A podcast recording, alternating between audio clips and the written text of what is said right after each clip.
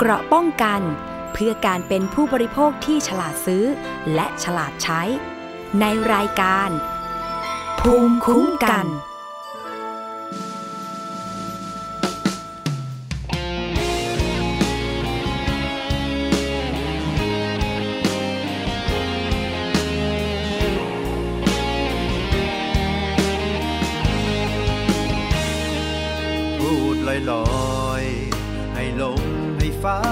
ฟัง ว่าฉันยังคิดถึงเธอมากแค่ไหน ผ่านช่วงเวลาเนิ่นนาน แต่ฉันไม่เคยมีใครใหม่ และไม่คิดดึงเธอกลับมา รู้ว่าเธอ ก็ไปกับเขาได้ดี บางที ก็มีบางครั้งอิจฉา ฝากฟ้ายินดีกับเธอ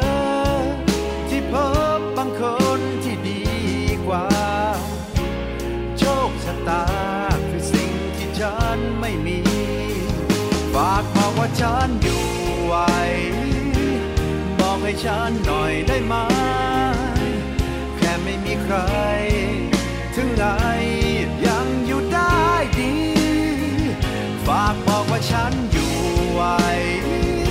จะมีฝันร้ายก็แค่บางที นอกนั้นดี นอกนั้นดีหมดเลยพูดลอยๆผ่านลมและฟ้าอีกครั้ง เธอฟัง เพื่อเธอคนนั้นอยากรู้ ฝากฟ้าและลมบอกเธอ ว่าฉันไม่เคยรอเธอ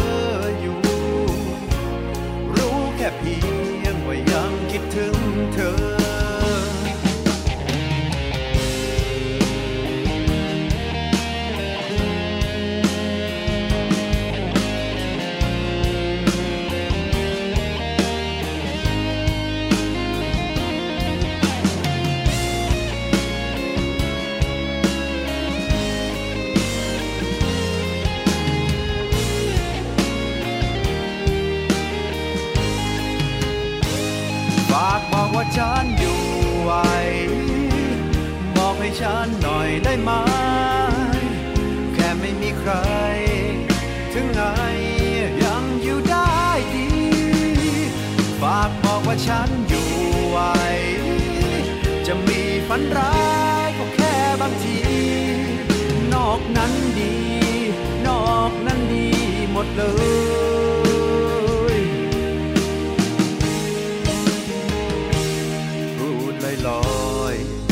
ผ่านลมและฟ้าอีกครั้ง ให้เธอฟัง เพื่อเธอคนนั้นอยากรู้ ฝากฟ้าและลมบอกเธอ ว่าฉันไม่เคยรอเธออยู่ รู้แค่เพียงว่ายังคิดถึงเธอ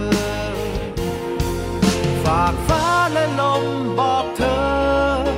ฉันไม่เคยรอเธออยู่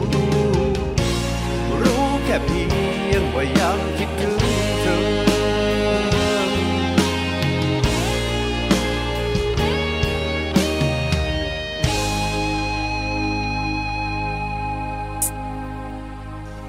สวัสดีค่ะ คุณผู้ฟังคะกลับมาพบกับรายการภูมิคุ้มกัน รายการเพื่อผู้บริโภคกันอีกครั้งหนึ่งนะคะ วันนี้ค่ะตรงกับวันอังคารที่ 17 พฤษภาคม 2559 นะคะ พบกับดิฉันสวนีฉ่ำเฉลียวค่ะ เราพบกันทุกวันจันทร์ถึงวันศุกร์นะคะ เวลา 11 นาฬิกาถึง 12 นาฬิกาค่ะ ฟังและดาวน์โหลดรายการได้นะคะ ไม่ว่าจะเป็นฟังสดหรือว่าฟังย้อนหลังค่ะทาง www.thaipbsonline.net นะคะหรือว่าจะโหลดแอปพลิเคชันชันกันมาไว้ในมือถือเลย เพื่อที่จะฟังกันไปทุกที่ทุกเวลาทาง thaipbs.or.th ค่ะ ไม่ว่าจะเป็นระบบ Android หรือว่า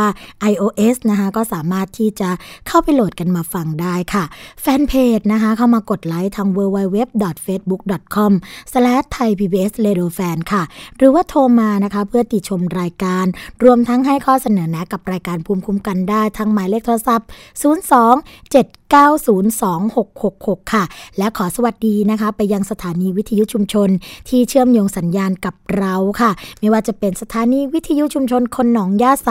จังหวัดสุพรรณบุรี FM 107.5เมกะเฮิรตนะคะ สถานีวิทยุชุมชนปฐมสาคร จังหวัดสมุทรสาคร FM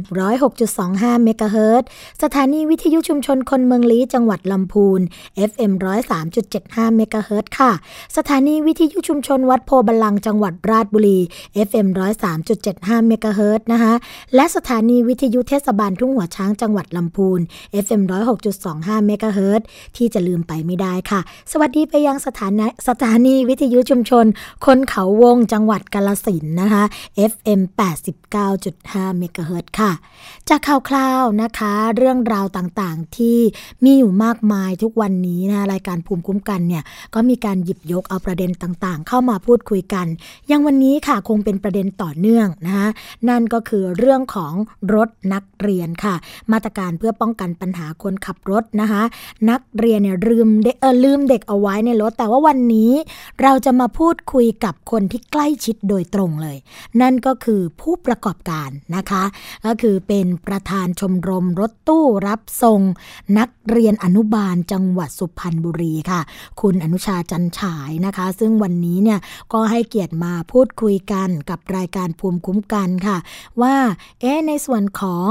อชมรมรถตู้รับส่งนักเรียนอนุบาลนะคะ มีวิธีการป้องกันหรือว่ามาตรการอย่างไร ในเรื่องของการแก้ไขปัญหาในตรงนี้ ตลอดจนสิ่งที่ทางชมรม อยากจะฝากนะในส่วนของผู้ปกครอง ที่รับฟังรายการเราอยู่ในขณะนี้ว่า จะมีส่วนร่วมอย่างไรในการที่จะแก้ไขปัญหา ไม่ให้เกิดปัญหาแบบนี้ขึ้นมานะคะ ก็เดี๋ยวเราจะมาพูดคุยกันในช่วงแรกของรายการกันเลย กับคุณอนุชาจันฉายนะคะ ซึ่งตอนนี้เนี่ยเดี๋ยวทางเจ้าหน้าที่ก็กำลังติดต่ออยู่นะคะ แต่ว่าในส่วนของ นี่ค่ะ ข่าวอีกเรื่องหนึ่งที่ตอนนี้เนี่ยก็เป็นปัญหาที่แตกตื่นกันเดี๋ยวเราเดี๋ยวอ้อตอนนี้ติดต่อคุณอนุชาได้แล้วนะคะ แล้วก็อยู่ในสายกับเราเรียบร้อยแล้วค่ะ คุณผู้ฟังคะสวัสดีค่ะ คุณอนุชาคะ ครับ สวัสดีค่ะครับค่ะ ก็วันนี้นะคะรายการภูมิคุ้มกันรู้สึกเป็นเกียรติอย่างยิ่งเลยค่ะที่ได้มา พูดคุยกับทางคุณอนุชานะคะ ในฐานะประธานชมรมรถตู้รับส่งนักเรียนอนุบาลจังหวัดสุพรรณบุรี หลังจากที่มีข่าวคราวกันไปเป็นสิ่งที่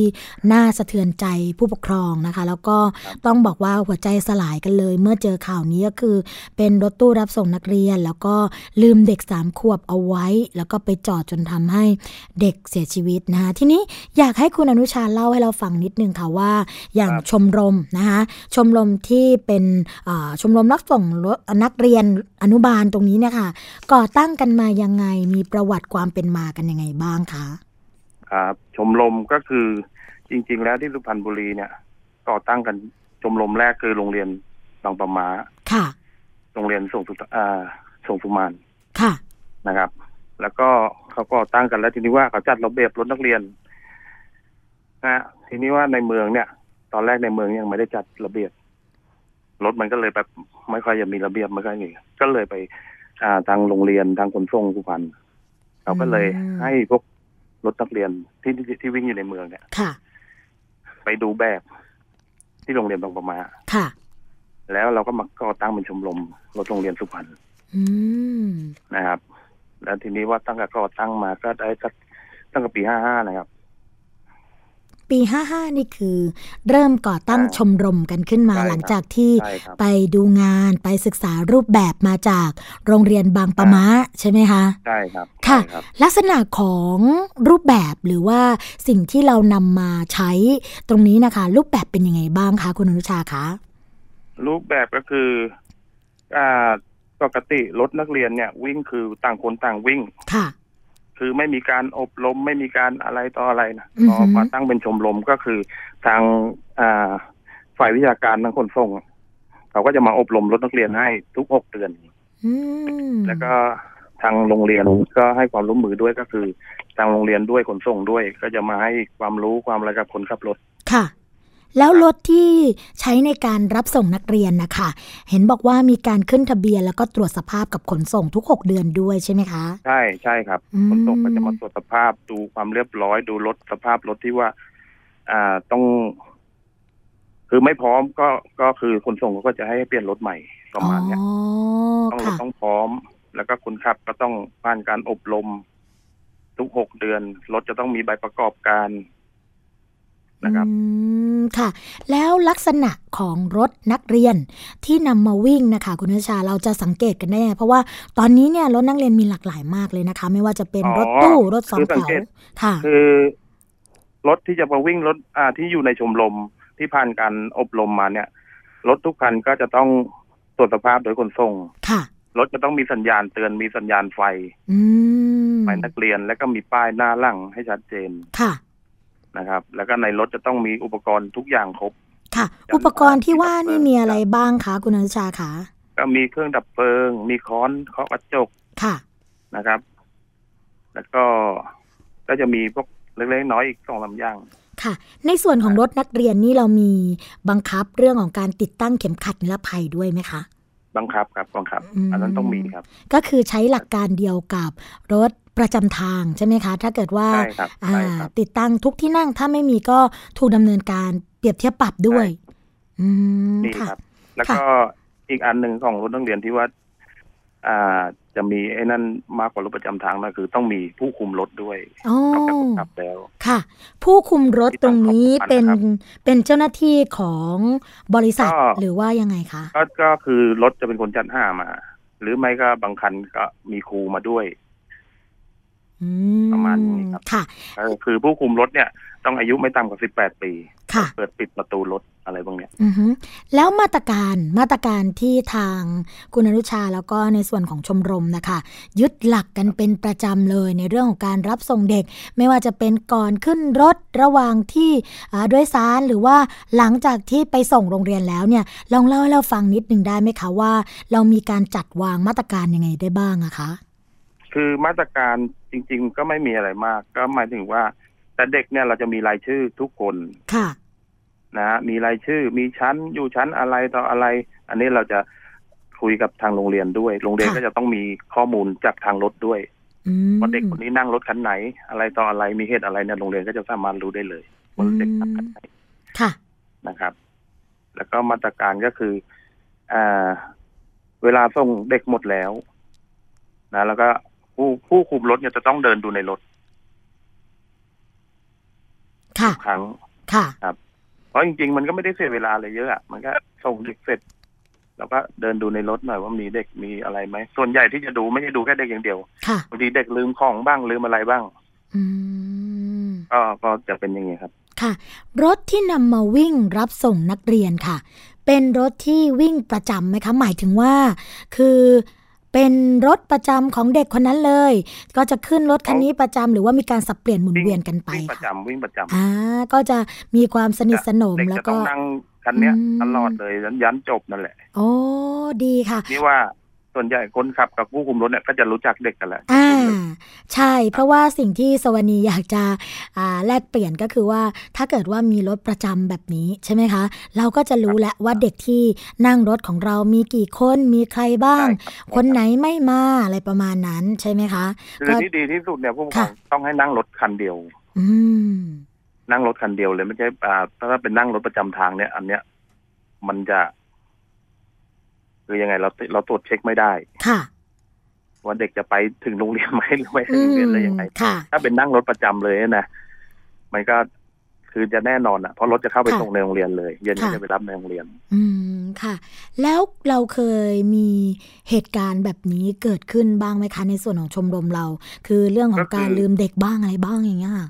ที่สุพรรณยังไม่มีนะครับค่ะแต่ก็เห็นข่าวอย่างที่อื่นจากที่อื่นแล้วก็เลยพ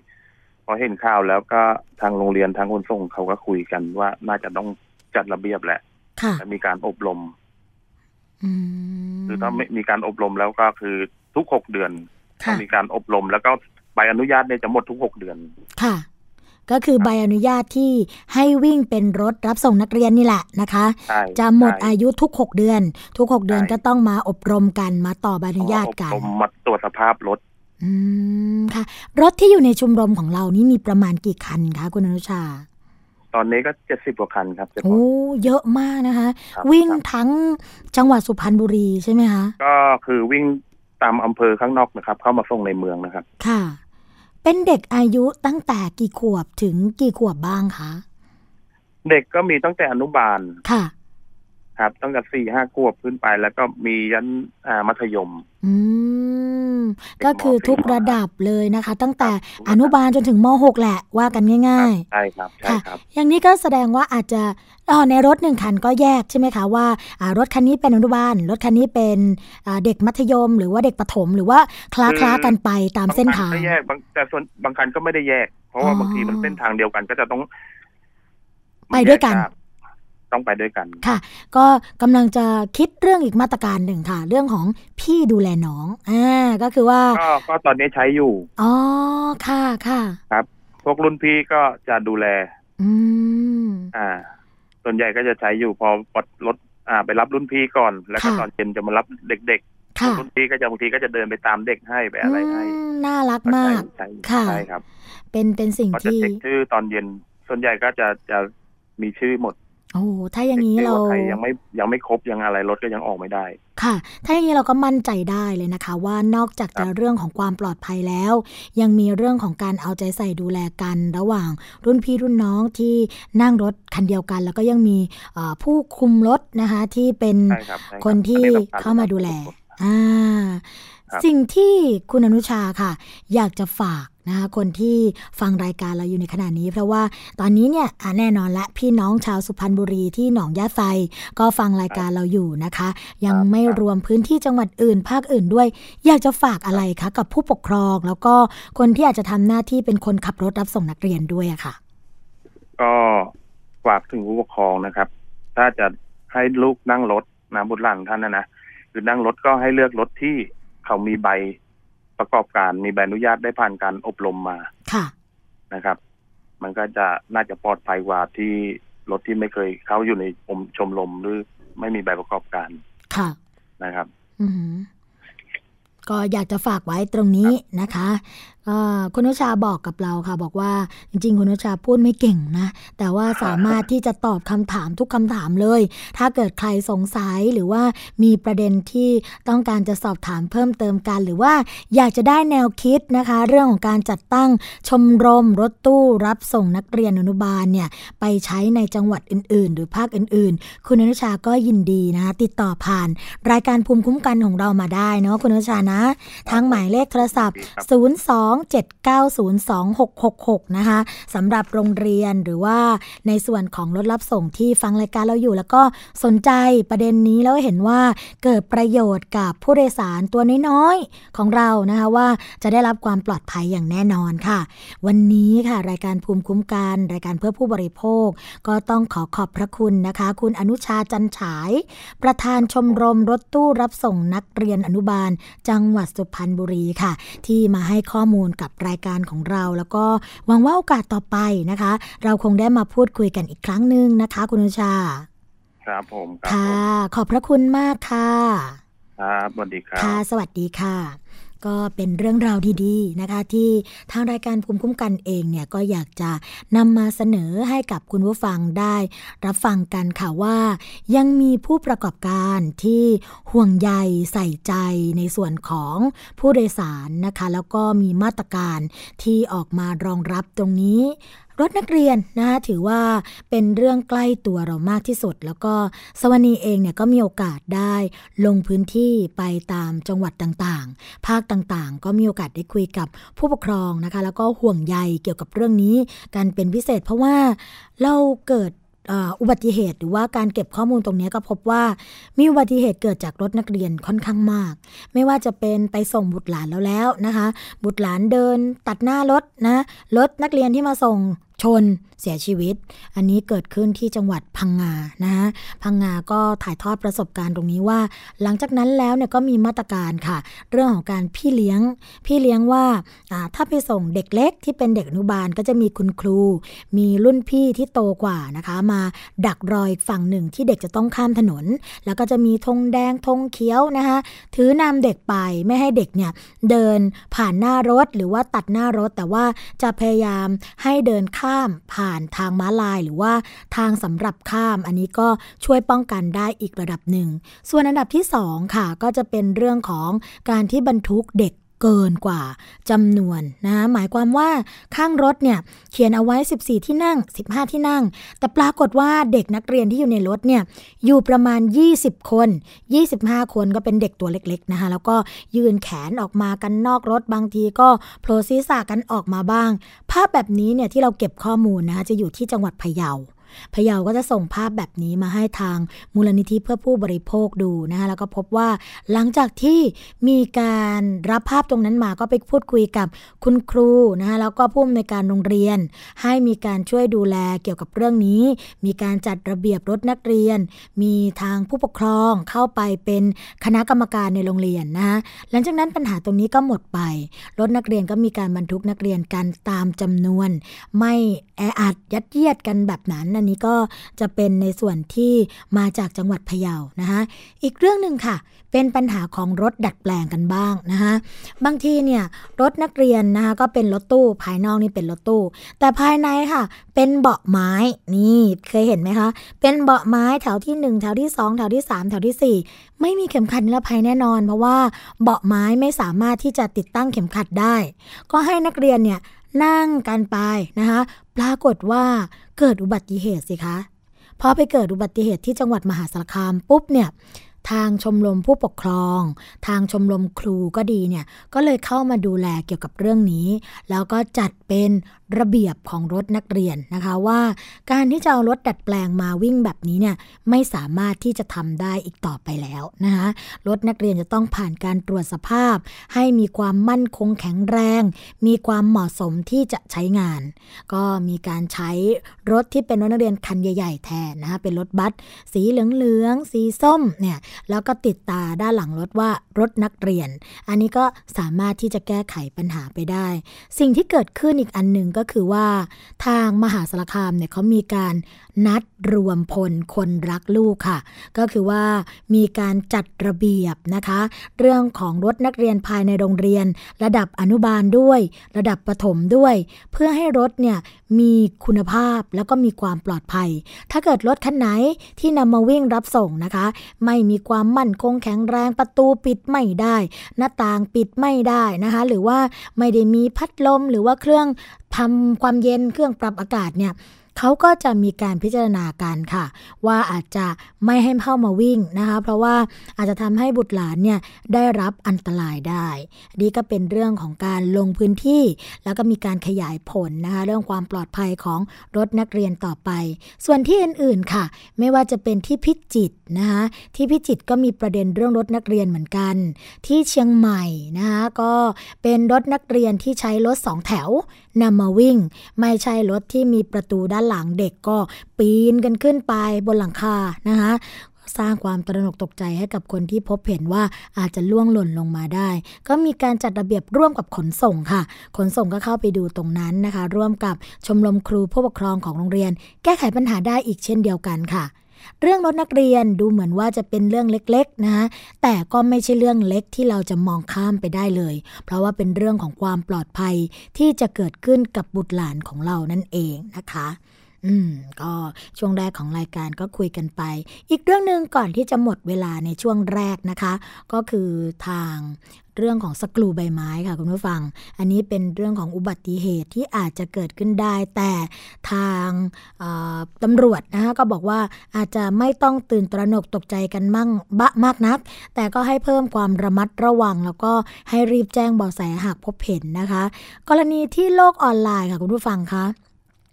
เตือนภัยนะผู้ใช้รถใช้ถนน ให้ระวังเรื่องของสกรูใบไม้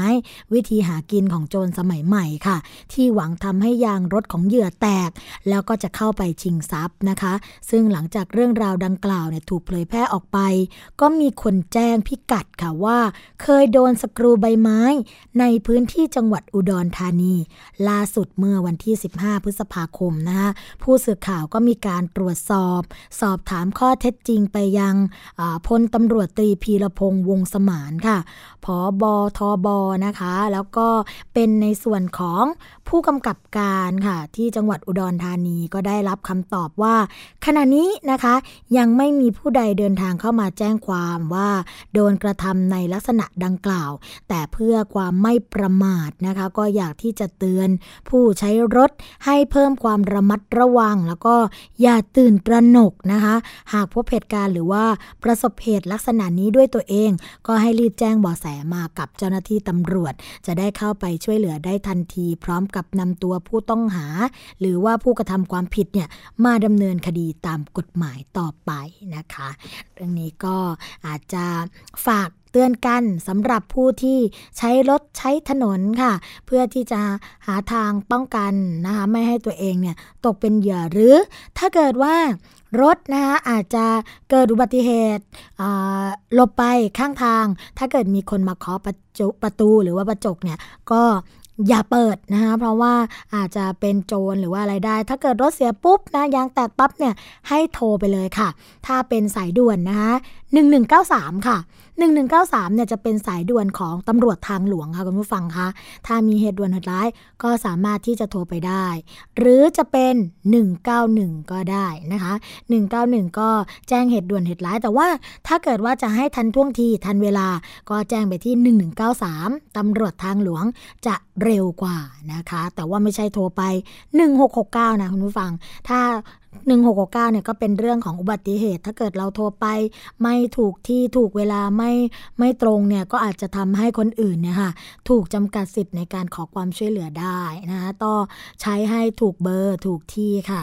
ช่วงแรกของรายการภูมิคุ้มกันนะคะ เราคงจะพักกันไว้สักครู่หนึ่งแล้วเดี๋ยวมาติดตามกันในช่วงที่ 2 ของรายการว่า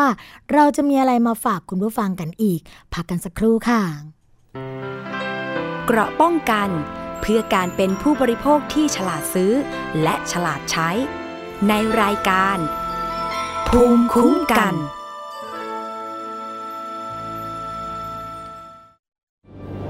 มันคือภัยเงียบอันน่าสะพรึง ซึ่งคนไทยทุกคนควรรับรู้ ทุกวันนี้กรุงเทพมหานครต้องใช้กำลังคนมากมายในการเก็บขยะมากถึง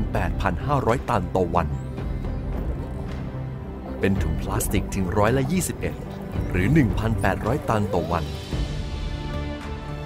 กลายเป็นกองขยะถุงพลาสติกประมาณ 73,036 ล้านใบต่อปี ลองคิดดูว่า ถุงพลาสติกหนึ่งใบ ต้องใช้เวลาย่อยสลาย 450 ปี ที่เหลือจะใช้เวลาอีกนานเท่าใด และเมื่อเผาถุงพลาสติกจะเกิดเป็นมลภาวะทางอากาศมากมาย ทำให้โลกร้อน และยังทำให้เกิดสารไดออกซิน ซึ่งเป็นสารก่อมะเร็ง รู้อย่างนี้แล้ว คงต้องตัดสินใจเอาเองว่าถุงพลาสติกยังจำเป็นสำหรับคุณอีกหรือไม่ ลด เลิก เพื่อช่วยโลก ไทย PBS ชวนคนไทยลดใช้ถุงพลาสติก การรับชมไทย PBS ในวันนี้ จะไม่จำกัดอยู่แค่ช่องทางเดิมๆอีกต่อไป เพราะนอกจากช่องทางที่คุณคุ้นเคยแล้ว เรายังมีช่องทางที่หลากหลายมากขึ้น ทั้งเว็บไซต์ YouTube Facebook และโซเชียลมีเดียอื่นๆ เลือกรับชมไทย PBS ตามช่องทางที่คุณต้องการได้แล้ววันนี้ Stay connected เชื่อมโยงถึงกันทุกที่ทุกเวลากับไทย PBS คุณเชื่อหรือไม่ ครีมหน้าใสขาวเร่งกระปุกเดียวเอาอยู่ 3 วันเห็นผล กาแฟลดความอ้วนเร่งด่วน 7 วันลดลง 10 กิโล ผลิตภัณฑ์เสริมอาหารผิวขาววิ่งเปล่งประกายออร่าภายในหนึ่งสัปดาห์ ถ้าคุณเชื่อ คุณกำลังตกเป็นเหยื่อโฆษณาโอ้อวดเกินจริง อยากสวยอย่าเสี่ยงอย่าหลงเชื่อคำโฆษณา ผลิตภัณฑ์สุขภาพโอ้อวดเกินจริง อยากสวยแบบไม่เสี่ยง ค้นหาความจริงที่ถูกต้องได้ที่ www.oyor.com หรือ oyor Smart Application ด้วยความปรารถนาดีจากสำนักงานคณะกรรมการอาหารและยากระทรวงสาธารณสุข เกราะป้องกัน เพื่อการเป็นผู้บริโภคที่ฉลาดซื้อ และฉลาดใช้ ในรายการ ภูมิคุ้มกัน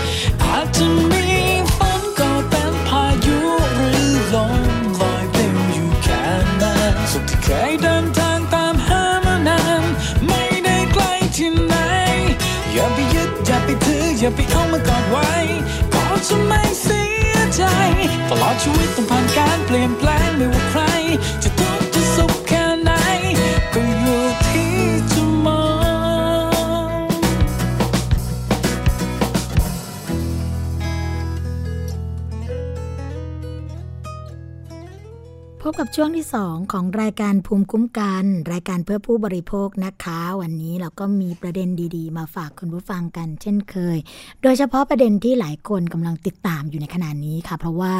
มีกระแสข่าวออกมากันเป็นระลอกระลอกนะคะ เกี่ยวกับเรื่องของการดึงเบี้ยยังชีพคนชรากลับคืนสู่รัฐบาลนะคะ ก็คือว่าพูดกันง่าย ๆ ว่าเขาจะไม่จ่ายกันนะก็มีเสียงคัดค้านมาในหลาย ๆ กระแสด้วยกันโดยเฉพาะในส่วนของคุณระดาวันวงศรีวงศ์นะคะ ซึ่งเป็นอดีตรัฐมนตรีช่วยกระทรวงแรงงานค่ะ ก็บอกว่ารู้สึกเห็นใจรัฐบาลนะคะ แต่ว่าในส่วนของเรื่องของการที่จะไปตัดงบตรงนี้ก็อาจจะต้องทบทวนนะคะซึ่งคุณระดาวันก็บอกว่ารู้สึกเห็นใจรัฐบาลของพลเอกประยุทธ์จันโอชานายกรัฐมนตรีค่ะ ที่ประสบภาวะยากลำบากในการหารายได้เข้ามาใช้จ่ายในทุกโครงการเพื่อการพัฒนาประเทศ และเพื่อความกินดีอยู่ดีของประชาชนชาวไทยทุกคนนะคะเนื่องจากว่าจะครบ 2 ปีของการยึดอำนาจจากรัฐบาลนางสาวยิ่งลักษณ์ชินวัตรนายกรัฐมนตรีเมื่อวันที่ 22 พฤษภาคม 2557 แต่ตลอด 2 ปีที่ผ่านมาค่ะ ตัวเลขชี้วัดทางเศรษฐกิจนะคะ ก็มีแต่ลดลงเรื่อยๆ ค่ะ อย่างน่าใจหายด้วยนะคะ ในปี 2558 ที่ต้นปีมีการประเมินเนี่ยก็ตัวเลขที่เกิดขึ้นก็อยู่ที่ 3%แต่ตัวเลขจริงนะสิ้นปี ก็ทำได้ที่ 2.8%นี่ที่ไม่ก่อให้เกิดรายได้หรือว่า NPL สินนเชื่ออุปโภคบริโภคเนี่ยก็เพิ่มขึ้นด้วยค่ะ โดยเฉพาะอย่างยิ่งนะคะ NPL ของบัตรเครดิตค่ะ ที่เพิ่มสูงสุดในรอบ 4 ปี จาก 2.23%เมื่อปี 2555 ก็เพิ่มเป็น 4.66%นะคะนี่ก็เป็นข้อมูลจากธนาคารแห่งประเทศไทยล่าสุดค่ะ ซึ่งคุณระดาวันนะคะก็บอกว่ารัฐบาลเองเนี่ยก็พยายามที่ลดรายจ่ายทุกด้านลง แล้วก็มุ่งตัดรายจ่ายในโครงการที่รัฐบาลในอดีต เคยจัดให้แก่ประชาชน เช่น เรื่องของเงินอุดหนุนการศึกษาเด็กนักเรียนชั้นมัธยมปลาย แล้วก็เบี้ยยังชีพผู้สูงอายุนะคะซึ่งเงินส่วนนี้เนี่ยลดภาระค่าใช้จ่ายประจำวันของทุกครัวเรือน การที่กระทรวงการคลังค่ะจะตัดเบี้ยยังชีพผู้สูงอายุ ที่มีรายได้เกินเดือนละ 9,000 บาทนั้นเนี่ยก็อาจจะกระทบความรู้สึกนะคะแล้วก็กระทบต่อความเป็นอยู่ของผู้สูงวัยในกลุ่มนั้นด้วยซึ่งมีประมาณ 1 ล้านคนด้วยกันค่ะ ซึ่งกระทรวงการคลังนะคะก็ได้มีการสำรวจแล้วหรือยัง ว่าบุคคลในกลุ่มนี้เนี่ยมีภาระหนี้สินที่ต้องชำระทุกเดือนหรือไม่ เช่นหนี้ผ่อนชำระบ้านรถยนต์นะคะแล้วก็มีเงินเนี่ยเหลือกินเหลือใช้จริง ๆ เดือนละกี่บาทกันค่ะ เงินจากเบี้ยยังชีพที่แต่ละคนได้รับนะคะ ได้ใช้ประโยชน์แล้วก็ได้ช่วยแก้วิกฤต ให้แก่ครอบครัวมากน้อยเพียงใด อย่างไรก็ตามค่ะ คุณระดาวันก็บอกว่า เงินจำนวน 600ถึง800 บาทต่อเดือนนั้นเนี่ยมีคุณค่ามหาศาลนะคะ ต่อคนที่มีภาระหนี้สินแล้วก็มีรายได้น้อย หากรัฐบาลเนี่ยมีการตัดเบี้ยยังชีพก็จะสร้างความเดือดร้อนให้กับกลุ่มนี้ไม่น้อย และที่สำคัญค่ะคุณผู้ฟัง เงินที่รัฐบาลนำมาจ่ายเบี้ยยังชีพให้กับผู้สูงอายุเนี่ยก็เป็นเงินงบประมาณแผ่นดินที่มาจากภาษีของประชาชนชาวไทยทุกคน ไม่ใช่ว่าใช้งบนะคะที่เป็นงบพิเศษแต่อย่างใด ดังนั้นค่ะผู้สูงอายุทุกคนเนี่ยก็ย่อมได้รับสิทธิ์นะคะแล้วก็ได้รับสวัสดิการทางสังคม จากรัฐบาลอย่างเสมอภาค เท่าเทียมกันทุกคนจึงจะถูกต้องค่ะ นอกจากนี้นะคะก็ยังกล่าวอีกว่า หากรัฐบาลเนี่ยต้องการที่จะลดรายจ่ายลง ก็ควรที่จะปรับลดรายจ่ายในการจัดซื้ออาวุธยุโทโธปกรณ์ ที่ใช้ปีละหลายหมื่นล้านบาทค่ะ ซื้อมาก็ไม่ได้ใช้งานนะคะเพราะว่าไม่มีสงคราม น่าจะดีกว่ามาตัดเบี้ยยังชีพของผู้สูงอายุ เพียงแค่ตรงนี้เพราะว่า 1 ล้านคนของผู้สูงอายุเนี่ยถึงจะประหยัดงบประมาณ แค่ไหนก็ไม่เท่ากับเงินที่นำไปใช้ตรงนั้นนะคะ แล้วก็อย่าลืมว่าเงินส่วนเบี้ยยังชีพนี้เนี่ยเมื่อรัฐบาลจ่ายไปแล้ว ก็ถูกนำมาใช้กินใช้จ่ายในอาหารการกินต่างๆ เงินก็จะสะพัดในระบบเศรษฐกิจตามมาทุกเดือน จึงขอให้รัฐบาลนะคะ คิดให้รอบคอบ หากจะตัดโครงการที่เป็นสวัสดิการทางสังคม ที่รัฐพึงจัดให้กับประชาชนทุกคนเนี่ยอย่างทั่วถึงนะคะก็ จริง ๆ แล้วต้องบอกว่าไม่เฉพาะการที่คุณระดาวันออกมาพูดแบบนี้นะคะในส่วนขององค์การองค์กรพัฒนาเอกชนก็ดี หรือว่าหน่วยงานที่ทำหน้าที่ในการดูแลผู้สูงวัยก็ดีเนี่ยก็พยายามที่จะจัดให้เกิดบำนาญกับผู้สูงอายุนะคะเพราะว่าจริง ๆ แล้วเนี่ยต้องบอกว่าผู้สูงอายุคือคนที่ทรงคุณค่าของสังคม เพราะว่าท่านเองเนี่ยก็สร้างคุณูปการนะคะ แล้วว่าคุณประโยชน์ให้กับสังคมมานาน มากนะคะจนเมื่อตัวเองเนี่ยแก่ลงนะคะก็อาจจะทำงานไม่ได้อย่างเดิม แต่ในส่วนของเรื่องของความคิดเรื่องของสติปัญญาเนี่ยเราก็เชื่อว่าท่านยังคงให้คำปรึกษาหรือว่าให้ข้อเสนอแนะกับคนรุ่นหลังได้อย่างแน่นอน แล้วสวัสดิการตรงนี้นะคะก็ถือว่าเป็นสวัสดิการที่ผู้สูงอายุควรที่จะได้รับการดูแล ไม่ต่างจากในเรื่องของระบบสุขภาพ เพราะว่าเบี้ยยังชีพตรงนี้เนี่ยจริง ๆ ต้องบอกว่า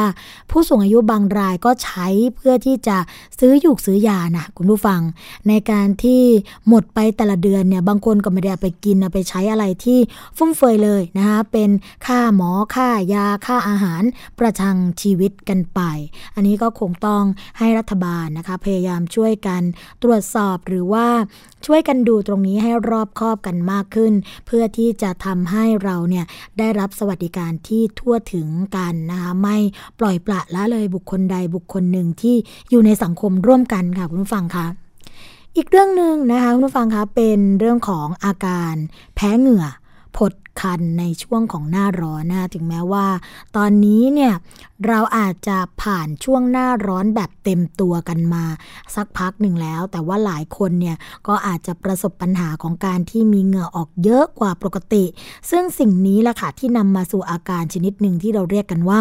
อาการแพ้เหงื่อค่ะ ซึ่งที่มาของการ เป็นโรคผดผื่นแดงคันนะสร้างความหงุดหงิดรำคาญใจ ทั้งนี้ก็เพราะว่าร่างกายเราเนี่ยไม่เกิดความสบายตัว วันนี้ค่ะรายการภูมิคุ้มกันจึง ไปขอคำปรึกษาจากแพทย์ผู้เชี่ยวชาญ ด้านผิวหนังนะคะก็คือแพทย์หญิงเพลลดาครุฑโลสาค่ะ หรือว่าคุณหมอแหววนะคะ จากคลินิกค่ะ ซึ่งเป็นคลินิกที่ดูแลเกี่ยวกับผิวหนังโดยตรง ซึ่งคุณหมอก็ให้ข้อมูลกับรายการภูมิคุ้มกันมาค่ะว่า อาการแพ้เหงื่อนั้นเนี่ยเป็นอาการที่เกิดขึ้นเมื่อเวลาที่เราโดนความร้อนจากแสงแดดแล้วก็เกิดเหงื่อขึ้นมาเยอะกว่าปกติค่ะ จึงทำให้มีอาการแสบคัน มีผดผื่นบวมแดงตามส่วนต่างๆ ของร่างกาย โดยอาจจะเกิดขึ้นตั้งแต่ใบหน้า แขน ขาลำตัวนะคะทั้งนี้ก็เพราะว่าผิวหนังของเราเนี่ยจะทำปฏิกิริยาต่อต้านเหงื่อที่ออกมานั่นเองค่ะ ซึ่งบางรายนะคะก็อาจจะมีอาการที่ไม่รุนแรง สามารถเลือกใช้ผลิตภัณฑ์ให้เหมาะสมกับผิวของเราได้ค่ะ ทั้งนี้นะคะเราอาจจะต้องยอมทดลองค่ะว่า ผลิตภัณฑ์ตัวไหนที่ใช้แล้ว ไม่ก่อให้เกิดอาการระคายเคือง หรือช่วยให้การระคายเคืองลดน้อยลง ซึ่งบางครั้งนะคะ เวลาที่เราทาแต่ถ้าไม่มีเหงื่ออาการแพ้นั้นก็จะไม่เกิดขึ้น แต่บางครั้งเราทาแล้วไปออกแดด เหงื่อก็สามารถที่จะทำปฏิกิริยาให้เกิดอาการแพ้ได้ค่ะ เพราะว่าเหงื่อที่ออกมานะคะจากร่างกายเนี่ยคนเราจะมีโซเดียมที่มากกว่าปกติค่ะ ซึ่งสิ่งนี้ก็จะทำให้คุณสมบัติของบรรดาเครื่องสำอาง ครีมกันแดดที่อยู่บนใบหน้าแล้วก็ลำตัวนะคะ เปลี่ยนไปค่ะทำให้เกิดอาการระคายเคืองตามมาเราก็ต้องเลือกผลิตภัณฑ์ให้ดีค่ะว่า อันไหนใช้แล้วเวลาเกิดเหงื่อเนี่ยไม่สร้างความระคายเคืองต่อผิว ซึ่งถ้าตัวไหนใช้แล้วไม่เวิร์กนะคะ เราก็จะต้องทิ้งไปค่ะ ส่วนสำหรับคนที่ชอบออกกำลังกายนะคะ ก็อาจจะต้องล้างเครื่องสำอางบนใบหน้าออกเสียก่อน โดยอาจจะใช้แค่ครีมกันแดดเพียงอย่างเดียวนะคะทั้งนี้เพราะว่าเราต้องหลีกเลี่ยงการนำสารเคมีเนี่ยมาใช้บนใบหน้าหรือร่างกายให้น้อยที่สุดค่ะ ในขณะที่เราออกกำลังก็จะมีสิ่งหนึ่งเนี่ยที่ทำให้เกิดอาการแพ้หรือว่าผดผื่นรุนแรงขึ้น นั่นก็คือความร้อนนั่นเองค่ะ ฉะนั้นนะคะการออกกำลังงกาย หรือจะทำสิ่งใดที่จะกระตุ้นให้เหงื่อออกได้เนี่ยอาจจะต้องใช้น้ำสะอาดเช็ดใบหน้า แขนขาบ้างเป็นระยะระยะค่ะ ซึ่งการทำเช่นนี้นะคะคุณผู้ฟังคะก็สามารถลดอาการคัน หรืออาการระคายเคืองในระหว่างที่ออกกำลังกายให้ลดลงได้ ส่วนเมื่อหลังจากที่ออกกำลังกายเสร็จนะคะก็ควรที่จะล้างหน้าให้บ่อยขึ้น ทั้งนี้เพื่อที่จะล้างเหงื่อ คราบ ฝุ่นคราบเครื่องสำอาง ที่ติดอยู่บนใบหน้าเราค่ะ ให้หลุดออกไป แล้วก็เมื่อพ้นกิจกรรมระหว่างวัน เราก็ต้องเลือกครีมบำรุงนะที่เน้นไปทางมอยเจอไรเซอร์ค่ะ เช่นพวก water-based นะที่มีน้ำเป็นส่วนประกอบพื้นฐานทำให้ผิวเนี่ยผ่อนคลายได้ค่ะ แต่ถ้าเกิดเป็นกรณีของคนที่มีปัญหานะคะในเรื่องของผิวที่อ่อนแอ ไม่แข็งแรง มีอาการแพ้ที่รุนแรงเกิดขึ้น ก็แนะนำว่าควรไปพบแพทย์ผู้เชี่ยวชาญจะดีกว่าค่ะ อย่างทางคลินิกนะคะที่เป็นคลินิกสำหรับผิวหนังเองเนี่ยเขาก็พร้อมที่จะให้คำปรึกษา แล้วก็มีโปรแกรมที่ช่วยดูแลผิวได้นะคะ อันนี้ก็เป็นการเตือนของแพทย์ที่ดูแลทางผิวหนังนะคะว่า อย่างไรก็ตามค่ะ โดยเฉพาะผู้ที่ชื่นชอบการออกกำลังกายเนี่ยล้างเครื่องสำอางให้หมดก่อนนะคะ ไม่ใช่ว่าโอ้ไปออกกำลังกาย คิ้วนี่แบบ อย่างหนาเลยนะ ปากแดง ทารองพื้นแน่นนะ อันนี้ก็อาจจะเป็นผลทำให้เกิดอาการแพ้เหงื่อได้อย่างรุนแรงมากขึ้นค่ะคุณฟังคะ อีกเรื่องหนึ่งอีกเรื่องหนึ่งใกล้ตัวเราเหมือนกัน นั่นก็คือเรื่องของสถานการณ์น้ำเค็มนะที่มาจากภัยแล้งนั่นเองค่ะ ก็เรื่องนี้ได้รับการเปิดเผยนะคะ จากคุณบุญเลี้ยงข่ายม่านค่ะ เกษตรจังหวัดนครปฐมนะคะ ก็ได้กล่าวสรุปรายงาน สถานการณ์น้ำเค็มต่ออในส่วนของรองอธิบดีกรมส่งเสริมการเกษตร คุณคณิตลิขิตวัฒนาวุฒิค่ะ โดยที่เกษตรอำเภอนะคะ ก็มีการร่วมรายงานสถานการน้ำเค็มค่ะบอกว่าในส่วนของอำเภอสามพรานนะคะอำเภอบางเลนอำเภอพุทธมณฑลแล้วก็ในส่วนของกลุ่มงานส่งเสริมการพัฒนาการผลิตนะคะในส่วนของอันอารักขาพืช แล้วก็ฝ่ายต่างๆ ในส่วนของนครปฐมแล้วก็ลาดบุรีเองเนี่ยก็บอกว่าสถานการณ์น้ำเค็มรุกเนี่ยมีผลกระทบแล้วก็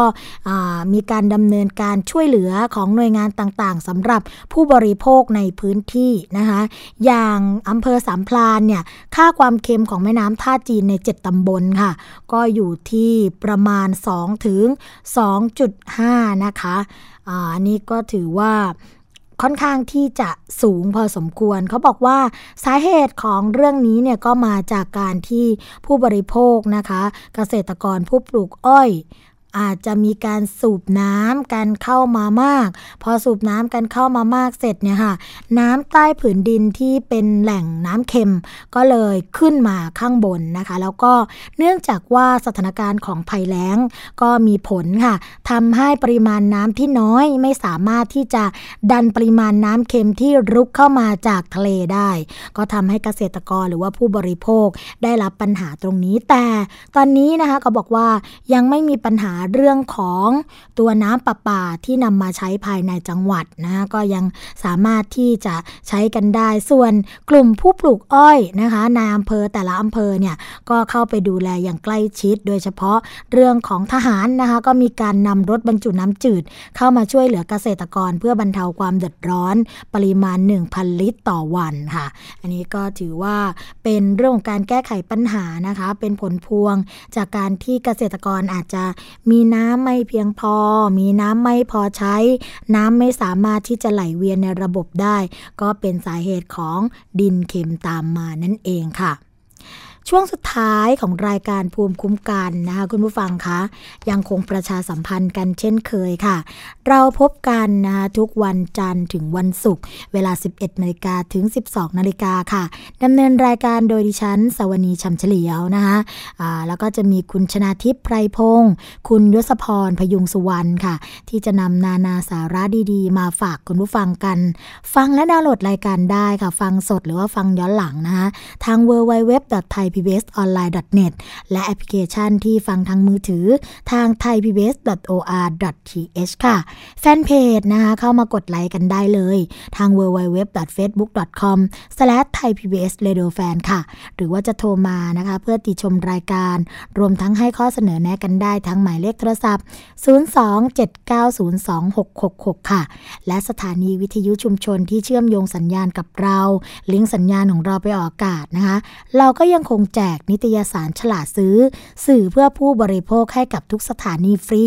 ไม่เสียค่าส่งใด ๆ ทั้งสิ้นนะคะนิตยสารฉลาดซื้อของมูลนิธิเพื่อผู้บริโภค คุณผู้ฟังก็สามารถที่จะสมัครสมาชิกได้ค่ะ ปีละ500เออขออภัยค่ะ950 บาทนะคะตอนนี้เขาฝากประชาสัมพันธ์มาว่า จะมีการแถมด้วยค่ะ เป็นกระเป๋าผ้านะคะ หรือว่าบางคนอาจจะเลือกเป็นเสื้อยืดก็ได้ค่ะ ก็แถมให้ฟรีสำหรับคนที่สมัครสมาชิกนะหนึ่งปี 950 บาทค่ะ ข้อมูลในนิตยสารฉลาดซื้อเอาไปใช้ประโยชน์กันได้เลย เราไม่มีกักนะคะในเรื่องของตัวยี่ห้อของสินค้าที่ทำการทดสอบหรือทำการตรวจสอบให้มีความมึนมึนงงกัน ไม่มีค่ะมากอไก่ขอไข่ขอควายงองูนะคะไม่มีทั้งสิ้นค่ะ บอกยี่ห้อกันไปเลย คุณผู้ฟังก็จะได้ไม่ต้องไปเดากันค่ะมาถึงช่วงสุดท้ายกันจริง ๆ แล้วนะคะ เราจะพบกันอีกครั้งหนึ่งในวันต่อไปสำหรับวันนี้ค่ะ สวัสดีและรายการภูมิคุ้มกัน ก็คงต้องขอลาคุณผู้ฟังกันไปก่อนนะคะ พบกันใหม่ค่ะ วันนี้ สวัสดีค่ะเอาเรื่องราวนั้นทิ้งไป เก็บเอาแรงที่จะใช้รักใครไว้กับตัวเอง ดีกว่าเอาไปสีน้ำตา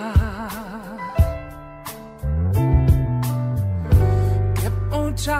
เก็บเอารักที่ให้เขาไป ความตั้งใจและฝันที่เคยวาดไว้กับเขา เก็บคืนมาอย่าเปลืองหัวใจ